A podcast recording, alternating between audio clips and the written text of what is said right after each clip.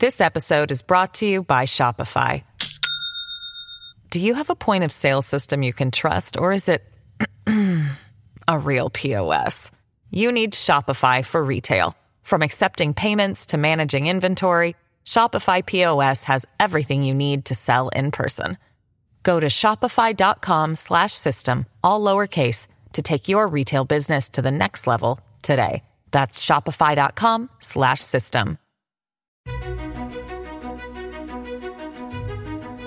Hi, everybody. I'm John Donvan, and this is Agree to Disagree from Intelligence Squared. And today we are debating a choice that has to be made to indict Donald Trump or not. All summer, we have seen the Congressional Committee investigating the January 6 attack, making the case, they say, that the former president committed serious felonies around that day and around an effort in the weeks before that to overturn the results of the 2020 election. And they have been presenting evidence. They've been bringing in eyewitnesses in person. They've been showing testimony through depositions. They've been sharing texts and emails and videos. Evidence. They have gathered it, they have organized it. And now, what is supposed to happen? What is the calculation to be made by the nation's top law enforcement team at the Department of Justice? Indict Trump and prosecute him? What if they do and what if they lose? Or for that matter, what if they do and what if they win? Or the other option, do not indict Trump, let him off. And what would be the lasting impact of that inaction? So that's a lot of questions and uncertainty around the choice of indict or don't indict Trump, and that's what we are debating. Should Trump be indicted? We have two guests who have given enormous thought to this question, and they have made their stances public on it already because they've been writing about it, they've been talking about it. One is a former Republican member of Congress, the other is a professor of law and political science. And if you suspect from that description, you know who is on what side of the question right now. Well, stand by to be a little bit surprised. I want to welcome our guests, Barbara Comstock and Tom Ginsburg. Barbara and Tom, thanks so much for joining us. Great to be with you. Pleasure to be with you both. So let's start out by sorting out who is on which side of our central question. Barbara Comstock, you are a Republican who served four years in Congress. You were representing a district in Northern Virginia. You also served in Virginia state legislature. And I want to ask you, Barbara, to start us off with a simple yes or no to the question before us.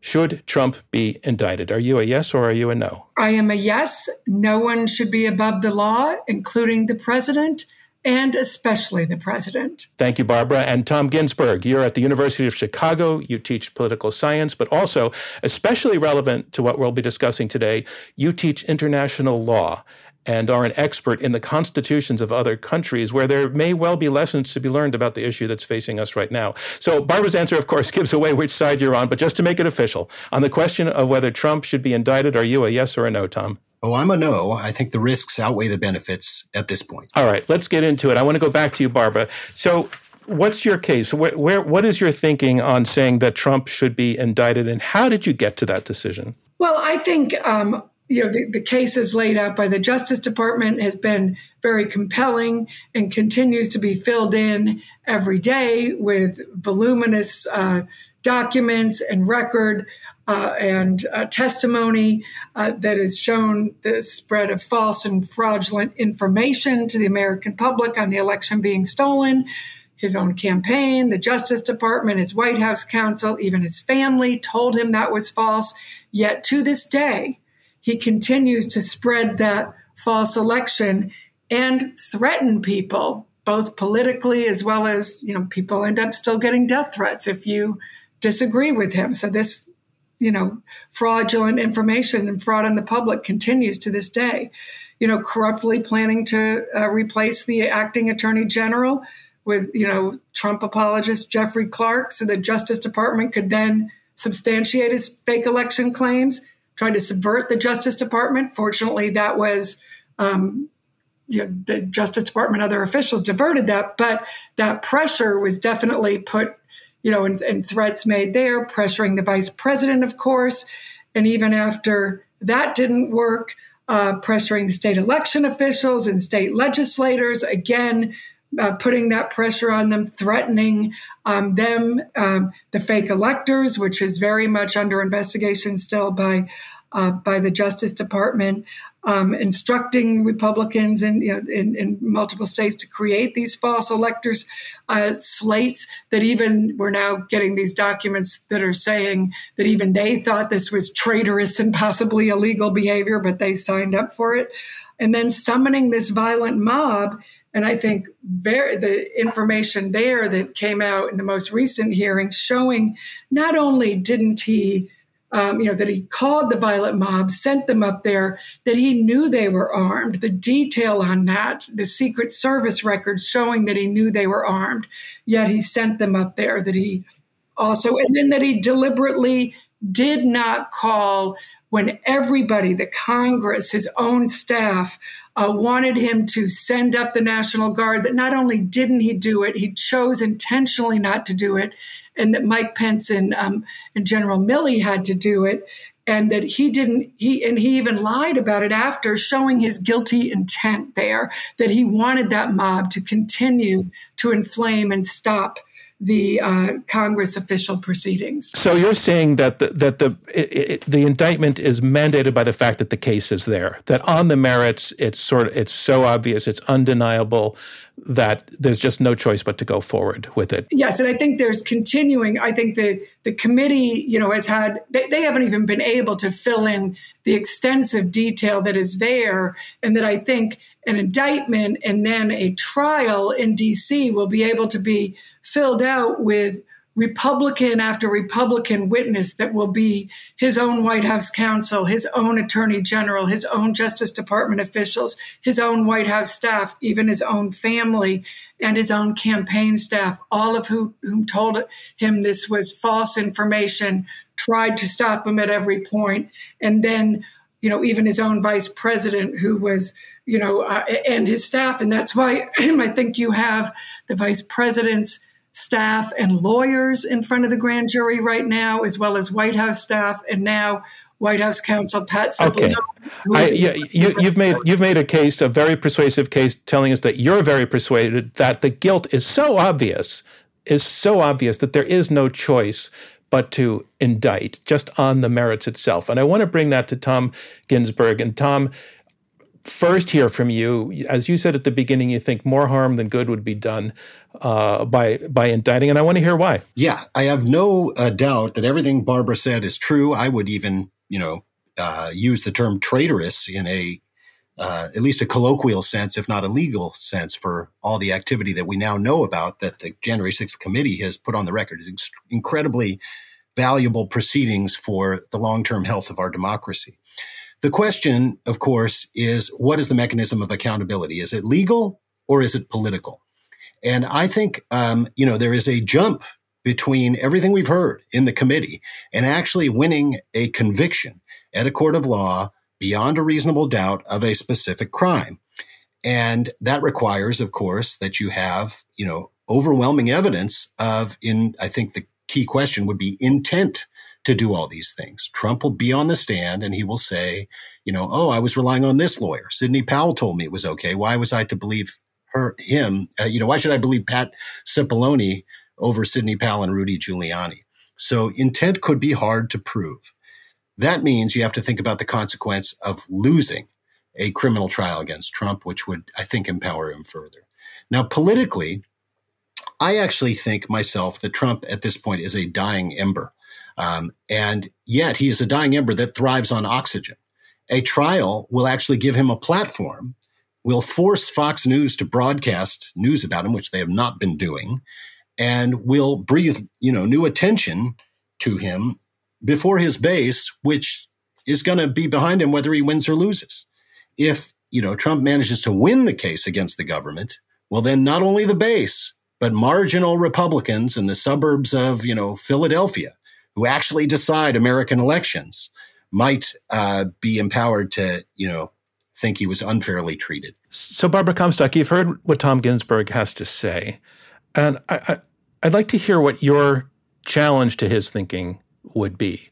Well, I think the, the real problem there is that you really have a situation where, you know, remember back when the impeachment for these activities, not the first impeachment, but the second ac- impeachment for the January 6 activities, we were told, well, we can't impeach a former president because his activities you know, kind of all happened uh, right there at the end. So he was out of office before you really could get the impeachment together. So they said, the legal process is the proper place for this to happen. Remember, Mitch McConnell made a very compelling statement that said, you know, uh, he, he excoriated Trump, as, as the press reported at the time, for his actions, saying it was a disgraceful dereliction of duty.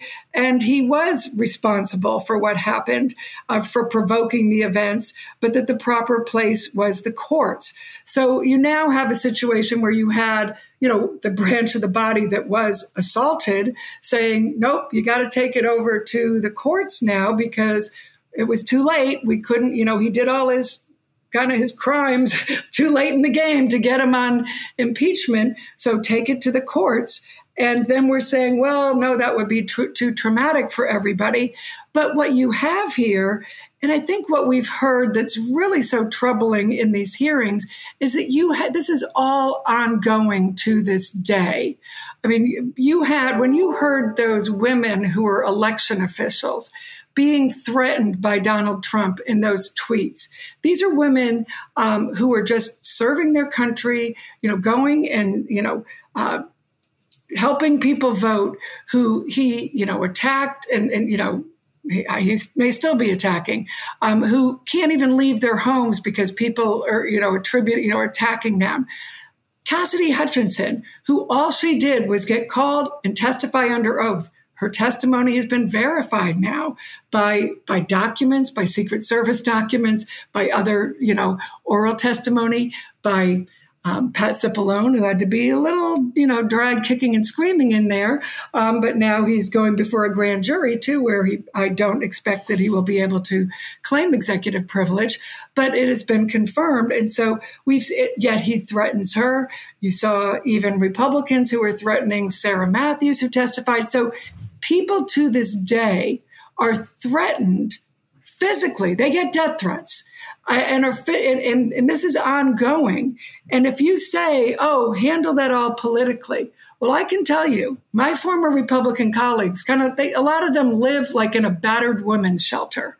And they are afraid of this man because not only can they end their political lives and their futures, as we see every day, they are afraid for their families and justifiably. I mean, Liz Cheney has a physical detail now. We've all, you know, Adam Kinzinger has played for people the death threats that he and his young, you know, his new young baby have gotten, his wife and young baby. This happens to people all the time. More from Intelligence Squared US when we return.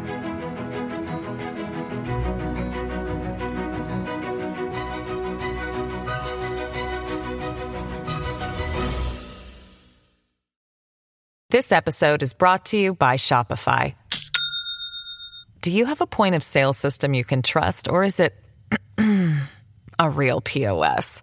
You need Shopify for retail. From accepting payments to managing inventory, Shopify POS has everything you need to sell in person. Go to shopify.com/system all lowercase to take your retail business to the next level today. That's shopify.com/system. Welcome back to Intelligence Squared US. Let's get back to our debate. Uh, so, so Tom, based on what Barbara is saying, I, I, I think I hear implicitly she's saying to to not uh, to not uh, make Donald Trump try to pay for this would be disastrous. The implications of not making him pay or trying to make him pay would send a terrible message. And I'd like you to take that on. He has unleashed, of course, uh, a huge increase in threats to members of Congress, to election officials. This is genuinely happening. I'd like Wait, to ask Barbara. Before you, before you do that, I, yeah. I'd like to, I'd just like you to take on my question, which mm. is what would be the implications of not doing anything about Trump? Well, first regard? of all, there's no, I'm not, not for not doing anything. I think all of these other people should be in, indicted and, uh, you know, um, there there was a conspiracy. And, you know, that does include Mike Flynn. It does include um, Sidney Powell and Giuliani. And mm-hmm. those people need to be sanctioned very severely because, you know, violators of the rule of law, which is what Trump is, um, are only empowered because people around them are betting that they're going to win. But if people around them know that their necks are on the line, that they're going to be disbarred, that they're going to serve time, they don't go along with violators. There's nothing you can do that's going to prevent Donald Trump from violating the law. He'll get up on this trial, which Barbara would like to have, and he'll perjure himself and he'll, you know, he's not, he, the, the rule of law is not a huge value for him. But you do need to indict all those other people for sure. Now, you know, I'm not saying, and and and then the question is, well, what is the accountability? The accountability is him being rejected by the party, and you know us moving forward. But I, I, would say, as my friend Harry Dunn, the officer, the Capitol Hill officer, who, and I've worked with these officers to get these hearings, and commend them for coming forward at great personal cost for themselves, and of course the cost that they paid on that day, and continue to pay for themselves speaking out, get attacked by Donald Trump and others. They get called crisis actors by people um, on on Fox News. Um, they um, and, and, recently just got called that when they sat at a hearing. But he says, "Why do you indict? You're going to go after the." The guys, you know, who, you know, we're, we're convicting the people, the 800 people, we're indicting and maybe convicting the people who broke in and did everything. But the guy who ordered them up there, we're not doing yeah, I think it's great if, you know, certainly Mark Meadows, Mike Flynn, Sidney and Rudy and all these people who did this, yes, they should be disbarred. They should be indicted. I, I expect they will. But the man who was at the center of it, um, if, if he is not, that does say, you know, you can be the president. I mean, he's already said, I'm going to pardon all these people when I get elected again. So that's why you have around Donald Trump and his $125 million little operation going on here. You have this whole grifter class around him right now because they know they're all going to be pardoned and they're all going to go back to making their, you know, hundreds of thousands and even millions of dollars by the big lie here. And you have people, I mean, the people who are working, here, here's an irony for you. Um, Donald Trump's campaign manager, um, forgetting his name right now, but he's working on Harriet Hageman's, uh, he's a consultant on Harriet Hageman's race, you know, against Liz Cheney right now. He testified under oath that he told Donald Trump he lost the race. So he knows the big lies of fraud, right? But he's out running Harriet Hageman's race, uh, helping her to say, oh, the big lie, Donald Trump won. He won the race, and we've got to do this, and Liz Cheney's horrible. So this is what, and he's getting paid a lot of money to do it, I'm sure. I mean, I want to interrupt and just ask you do, you do you think any Wyoming voters' minds would be changed about Harriet Hageman if Trump was convicted? Well, what I know is that uh, Trump would have to pay the ultimate price for his lies, for his fraud on the American people. And you'd also see as as he's indicted and you follow the money because I certainly think what we always see with these cases and I think the Justice Department may start looking a lot at the money because certainly Sidney Powell raised money on this, Mike Flynn did, um, a lot of the other people involved. There's a lot of money sloshing around here, and if the Justice Department, which the committee hasn't done so much, if they start following the money on this, I think again this fraud on the American people. And I would like, because you had mentioned, hey, it's going to be hard to prove intent. I don't think it's going to be because I think that intent, when you have all these credible Republican, Trump Republicans, his White House counsel, Bill Barr, you know, his own family saying we told him he lost his campaign versus the clown car lawyers, as Bill Barr called them. Um, they were telling him ridiculous things, and he knew that. And we even have testimony where he said, Yeah, I know those guys are clowns. You know, he, he admitted that. So, you know, but even more importantly, what we saw with intent was when he started that fire up at the Capitol. You know, when you start a fire, maybe didn't, you can say, okay, I didn't intend to start the fire. I sent them down there. I didn't know they'd start the fire. But if you start a fire, you know people are in the house you don't get to walk away from that fire. You've got to call 911. You've got to do something. And so, the reason that everybody called him on January 6th that day, because they knew he was the only one who could put out that fire, and he refused to put out that fire. And we have so much more testimony now on his intent not to put out the fire and to keep the fire burning. So, what about, let, let, me jump in. And, Tom, what about then the case that Barbara's making that actually the intent case is actually pretty clear? A minute ago, two ago, you said you think it's uh, going to be hard to prove. Why do you think it'll be hard to prove? I'm not a federal prosecutor, but I do think that everything we're watching on TV is a congressional hearing. Everything that enters the court of law in a criminal trial has to be proved beyond a reasonable doubt that means if one juror, you know, suspects after testimony that Trump really thought he, you know, had won the election and that there was going to be no violence, you know, then that juror could uh, get him declared not guilty, and then he wins the case. If I was confident uh, that a criminal tri- criminal conviction was, you know, for sure, I would certainly agree with Barbara. I'm not. I wonder if I could return to the point about violence. Sure, please do. Let me, you know, obviously we're in an, our political culture is becoming ever more violent all the time. It's horrific, and we need people to step up and say it's inappropriate.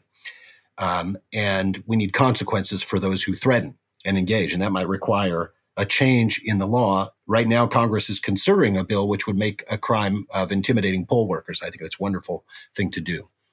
But have you thought about what would happen when the marshals come to arrest Donald Trump, that could be an extremely violent affair. If he calls his, you know, supporters, his armed supporters, to come to Mar-a-Lago to defend him from the witch hunt, you know, we might end up in an even worse place as far as political violence goes. A corner. Oh, I'd, I'd have to totally disagree. And in fact, if you go back to the second impeachment, Donald Trump made that same threat right after January 6th. He said, Boy, if you impeach me or if you do the 25th Amendment, my people get, may get really mad. Remember, he said to Kevin McCarthy, Hey, these people are more upset about the election than you are. And then when they start talking about the impeach, you know, the impeachment, then he said, "Boy, you may get people really mad." That didn't work. And you know, uh, there's nobody more incendiary than uh, Steve Bannon. And he tried that trick in DC too.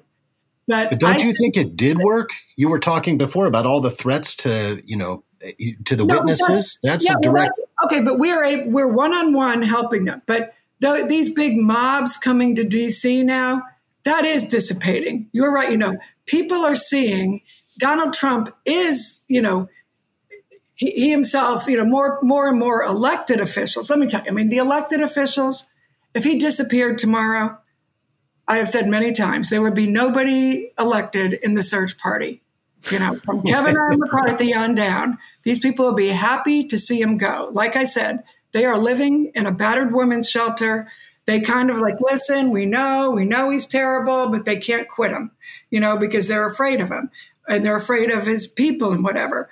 But if he were, you know, there is a power in that indictment and in the facts and in the fact that you're seeing and what you see in these hearings, it's his own people. I mean, listen, even Ivanka and Jared aren't out on Fox defending him. Fox News has pretty much cut him off.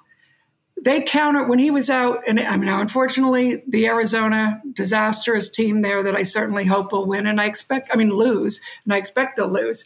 When he was out uh, at a rally there, Fox News counter programmed with Laura Ingraham doing an interview with uh, Ron, Governor Ron DeSantis. So they've dropped him, you know, and, and are moving on. Wall Street Journal editorialized against him, New York Post.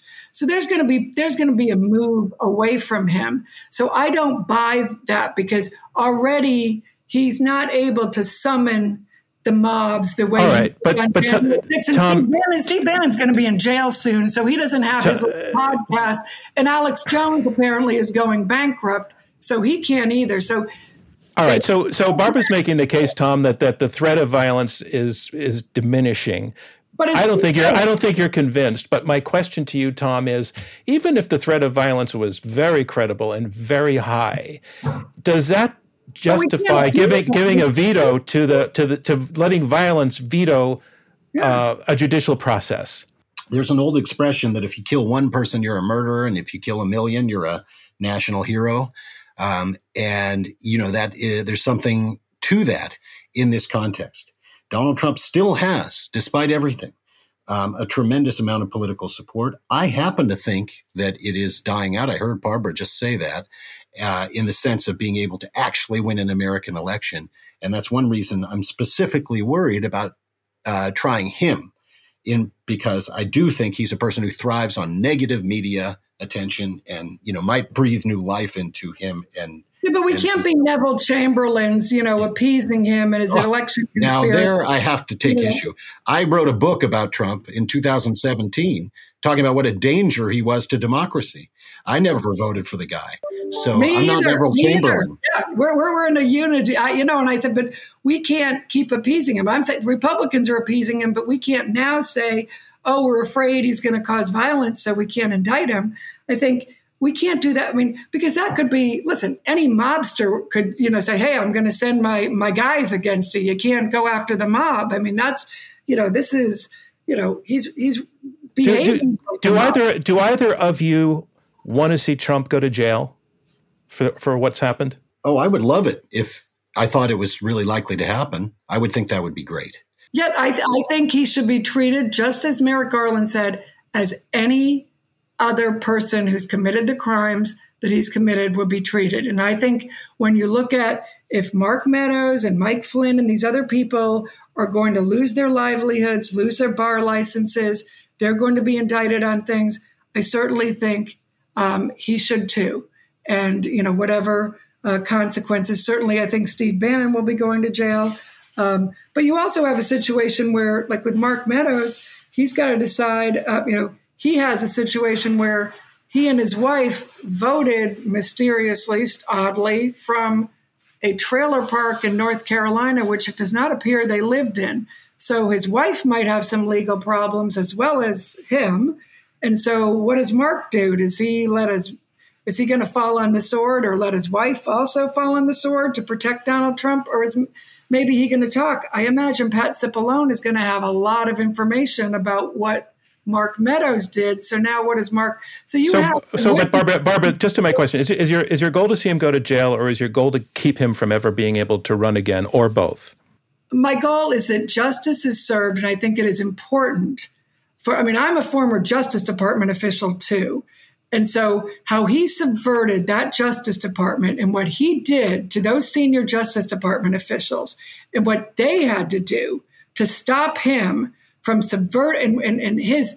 But I come back to my question. Do you want to see him doing time or do you just want to get him out of the picture? Yes, I, I think he should do whatever time is appropriate for what crimes he would be found guilty of, as would any other person who's found guilty of the same crimes. I, I don't think he should be above the law or below. Whatever, you know, we just saw a guy who got seven years and his daughters came out and said, How come the guy, you know, who, who inspired all this and sent him up there isn't being held accountable. She's exactly right.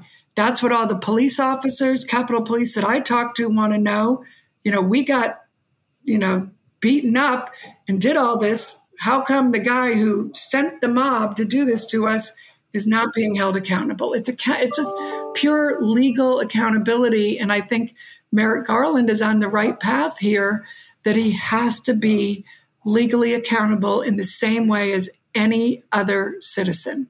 Tom, you're you're an historian of of politics and constitutions globally, and and I'm thinking back to to the pardon that Richard Nixon was given after Watergate. You know, he avoided prosecution because his vice president became president and pardoned him, Gerald Ford.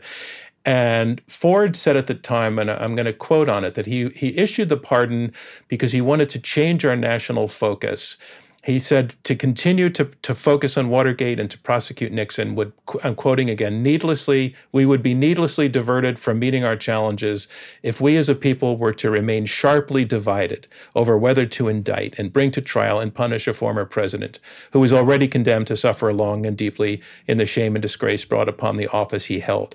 He was kind of making a case that, you know, the best way to deal with everything that's happened is to move on and I want to hear what you think of that kind of that that attitude, which again, uh, President Obama was was challenged about bringing cases against um, CIA agents who, under the Bush administration, had engaged in torture, and Obama also you know, kind of said he initially had indicated he considered the torture an outrage, but he ended up ultimately not having his Justice Department bring prosecutions and saying it's time to, to he, he said, I, I have a belief that we need to look forward as opposed to looking backwards.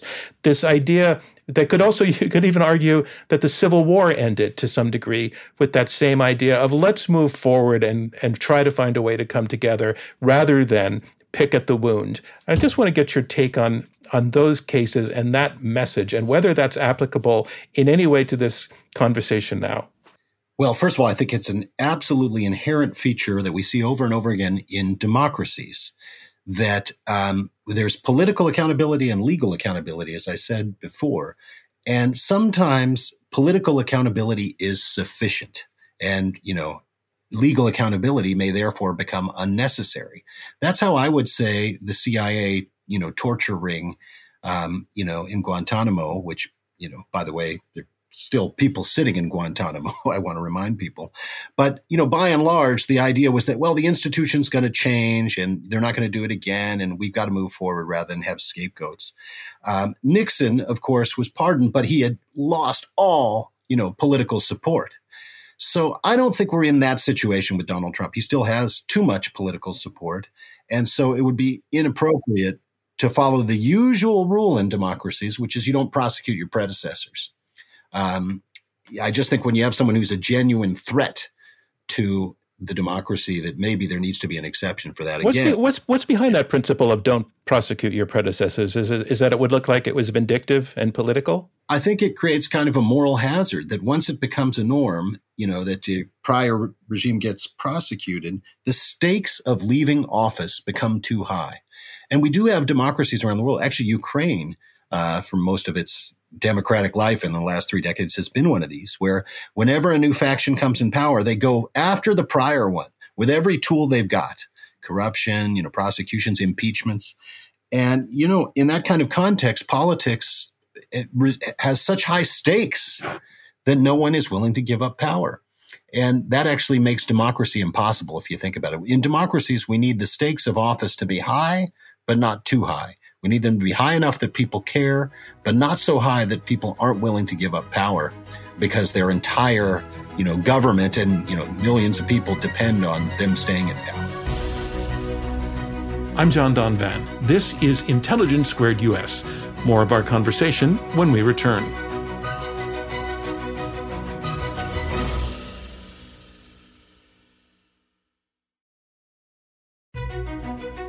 Welcome back to Intelligence Squared US. Let's get back to our debate. But I'm, I'm looking at cases like, uh, you know, Israel, a place where I've lived and reported from, has put presidents away and put presidents in jail uh, after their terms and prime ministers.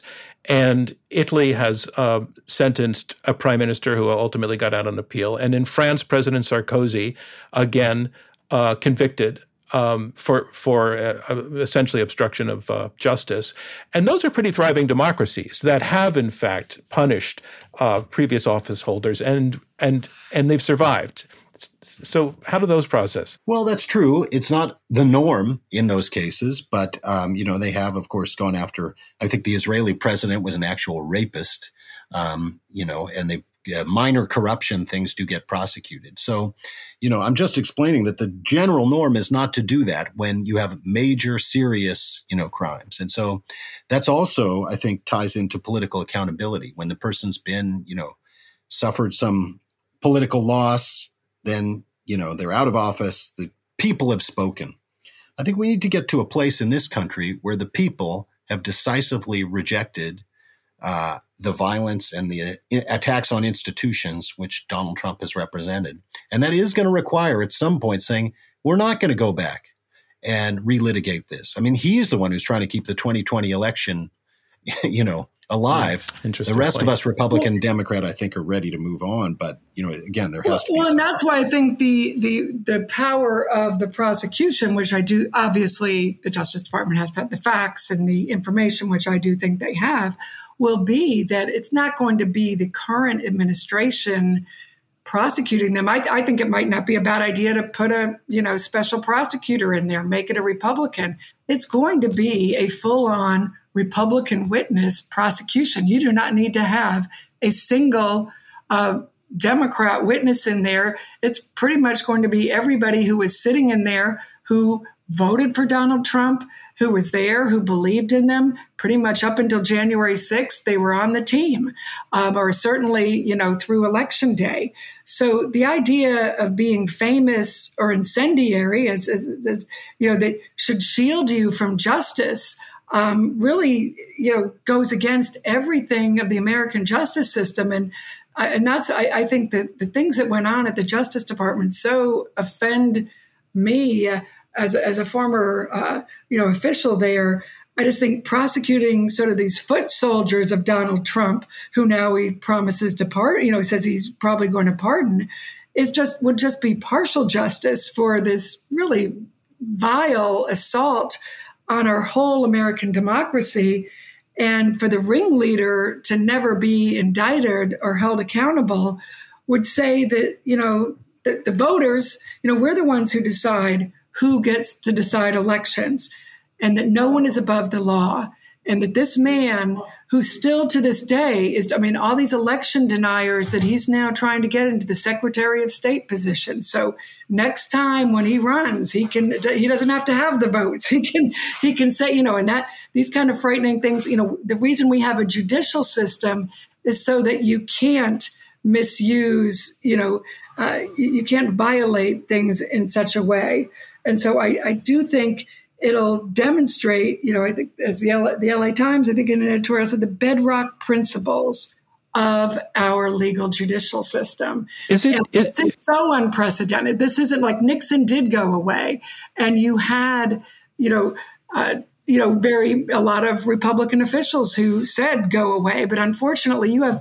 just last week he's making a speech where he said he won um, he continues to make that speech every day. And unfortunately, this lie that he continues to make, we all know is provably false. And the only way we get to that, now the committee is when brings people in, they all say under oath, yes, that's false. We know we told him that. Then they go back out and they say it on Fox News or everywhere else. You know, you have these people who who go back to lying after they tell the committee. Now you got to bring them in in front of a judge they can they'll have to tell the truth there. And I honestly think in front of a DC jury with all Republican witnesses under oath, I just as it wasn't that hard with Steve Bannon, it took a couple of hours. I think it's going to actually be pretty easy with Donald Trump. Is it clear cut um, that indictment and conviction would put him in a position of not being able to run again? Is the is the law absolutely clear that there's an avenue to that? No, let me jump in here. Um, you can run while you're in jail. You could even, you know, be elected while in jail. So it doesn't stop him. The the criteria for running for office are given in the Constitution, and they're exclusive there, age and such. Now, there is a provision in the Constitution in the 14th Amendment that was passed after the Civil War allowing for disqualification for people who violated their oaths. And there was a handful, not very many, uh, prosecutions after the Civil War before Congress let the statute lapse.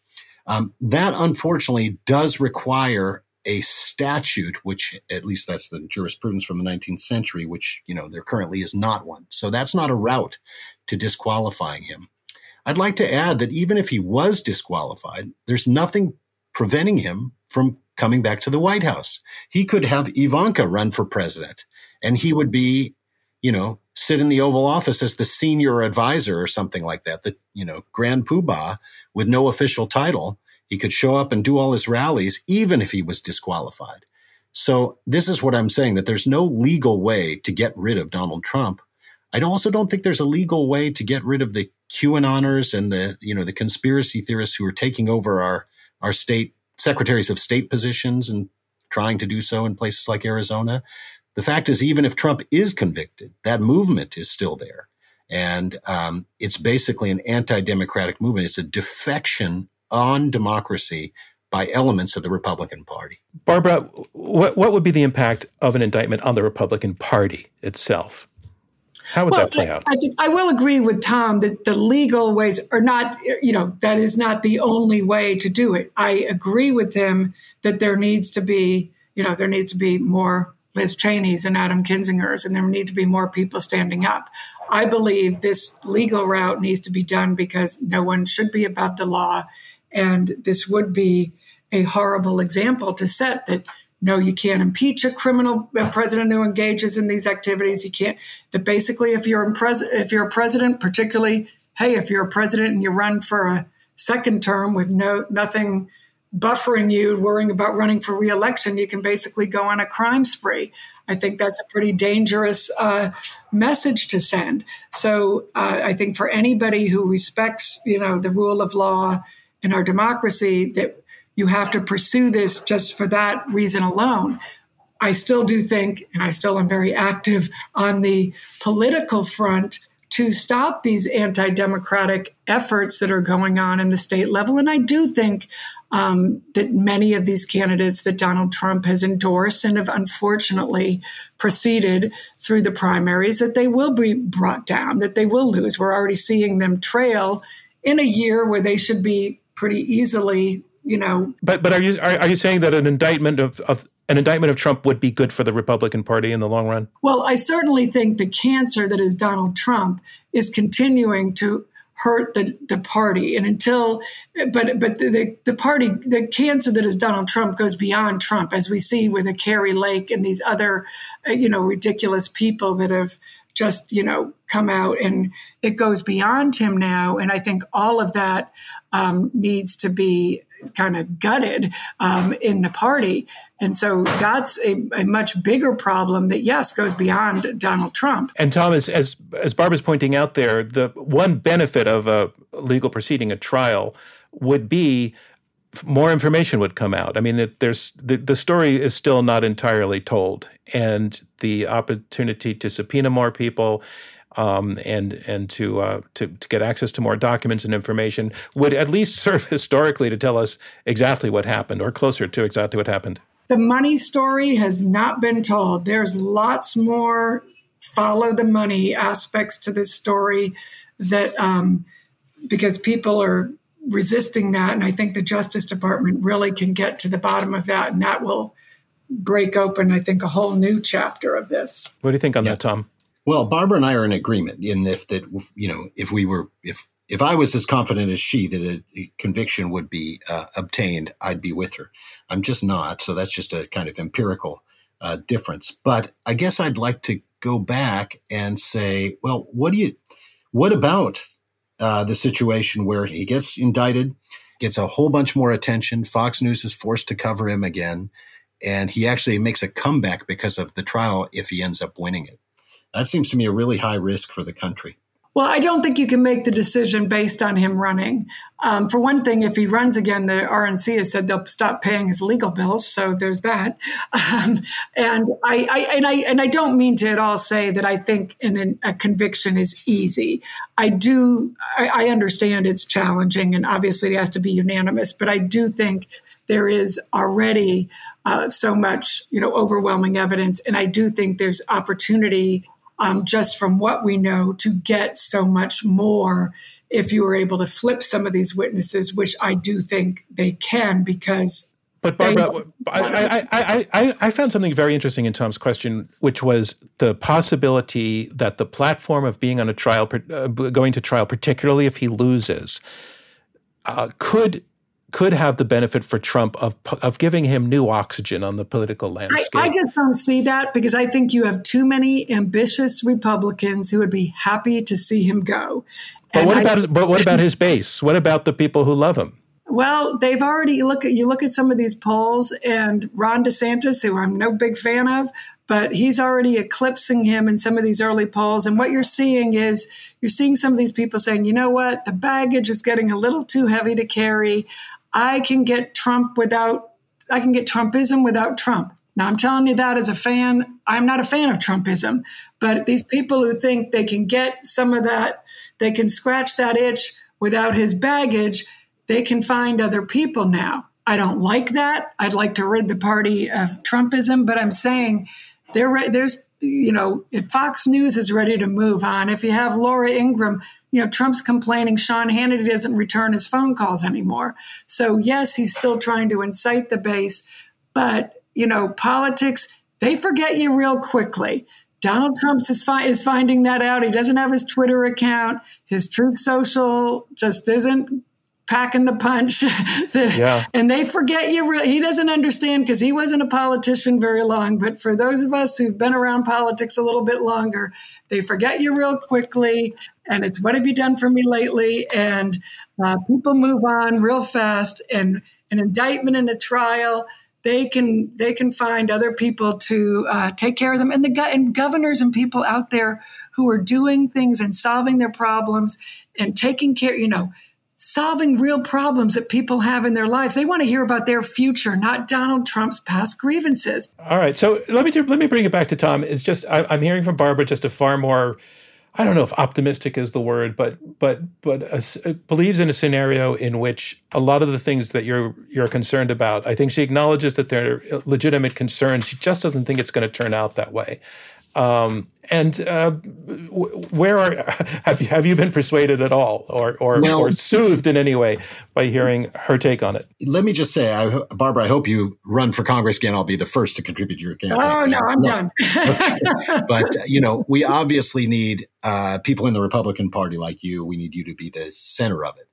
Unfortunately, Barbara's not the center of the Republican Party. You look at what's happening in some of the states, and you know, totally independent of Trump. You know, they're the strong partisan gerrymanders, which are now allowed. Now, Democrats have done that too. I don't want to say that's a, a single, you know, party problem. Um, the escalation of political tactics like happened in North Carolina after uh, the governor's race in 2016, where the party tried to remove most of the powers of governor after they lost that office. You're seeing a hardball an escalation in political tactics, which, in my view, as an independent, you know, I think is asymmetric. I think it's the Republicans who are driving that escalation. And that's what, where you get the defection on democracy. When you demonize the other side so much that you think every election is an existential fight and you'd rather have a civil war than, uh, than, you know, let the other guy take office. You know, that's rhetoric that I think we're seeing now on both parties. We got to get rid of that. How do we do that? To me, the Republicans are well down that road. And um, getting rid of Trump is neither here nor there for that. Merrick Garland, the attorney general, is under pressure, particularly from the progressive wing of the Democratic Party, but not just there, uh, to get moving on this. And he's really, really uh, speaking cautiously and taking his time. Are you impatient for him to do something about this in terms of indictment? No, I think he has to be very careful.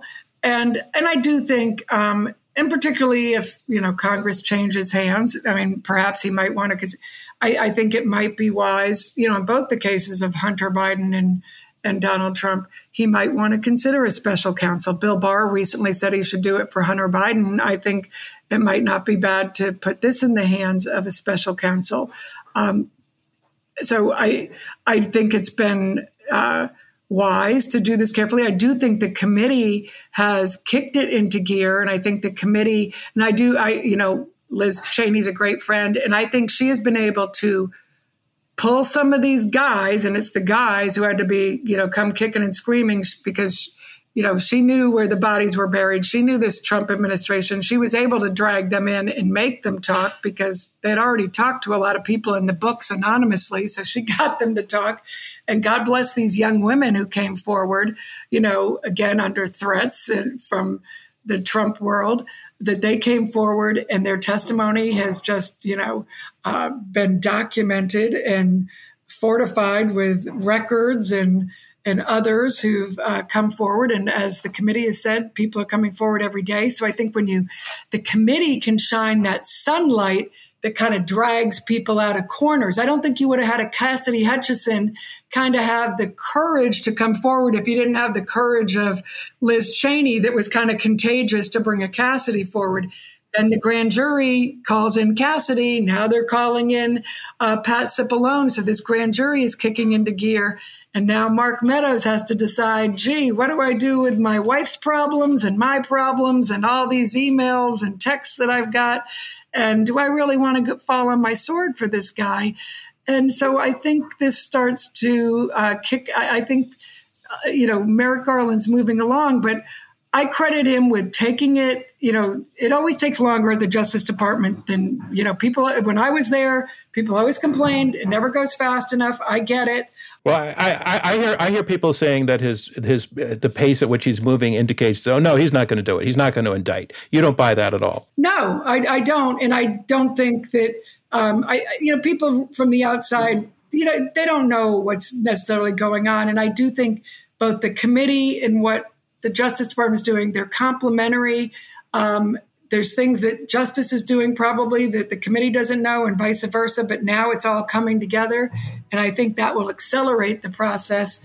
And that's why i feel like there um, uh, uh there will be indictments and should be and I think that will lead to a presidential indictment and should. Well, I, I, I, don't like to say at the end of a debate, we'll see, but in this case, we'll see. The choice is indict or don't indict, and one of those things is going to be the outcome.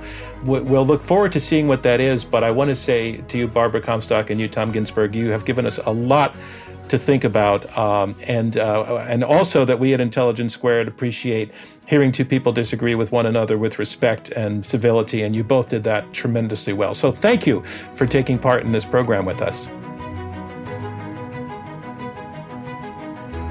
Thank you for tuning into this episode of Intelligence Squared, made possible by a generous grant from the Laura and Gary Lauder Venture Philanthropy Fund. As a nonprofit, our work to combat extreme polarization through civil and respectful debate is generously funded by listeners like you, the Rosenkranz Foundation, and friends of Intelligence Squared.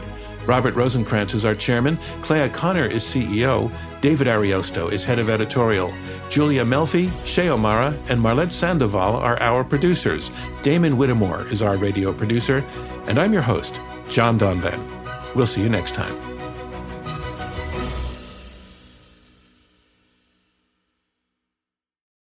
Our bodies come in different shapes and sizes, so doesn't it make sense that our weight loss plans should too?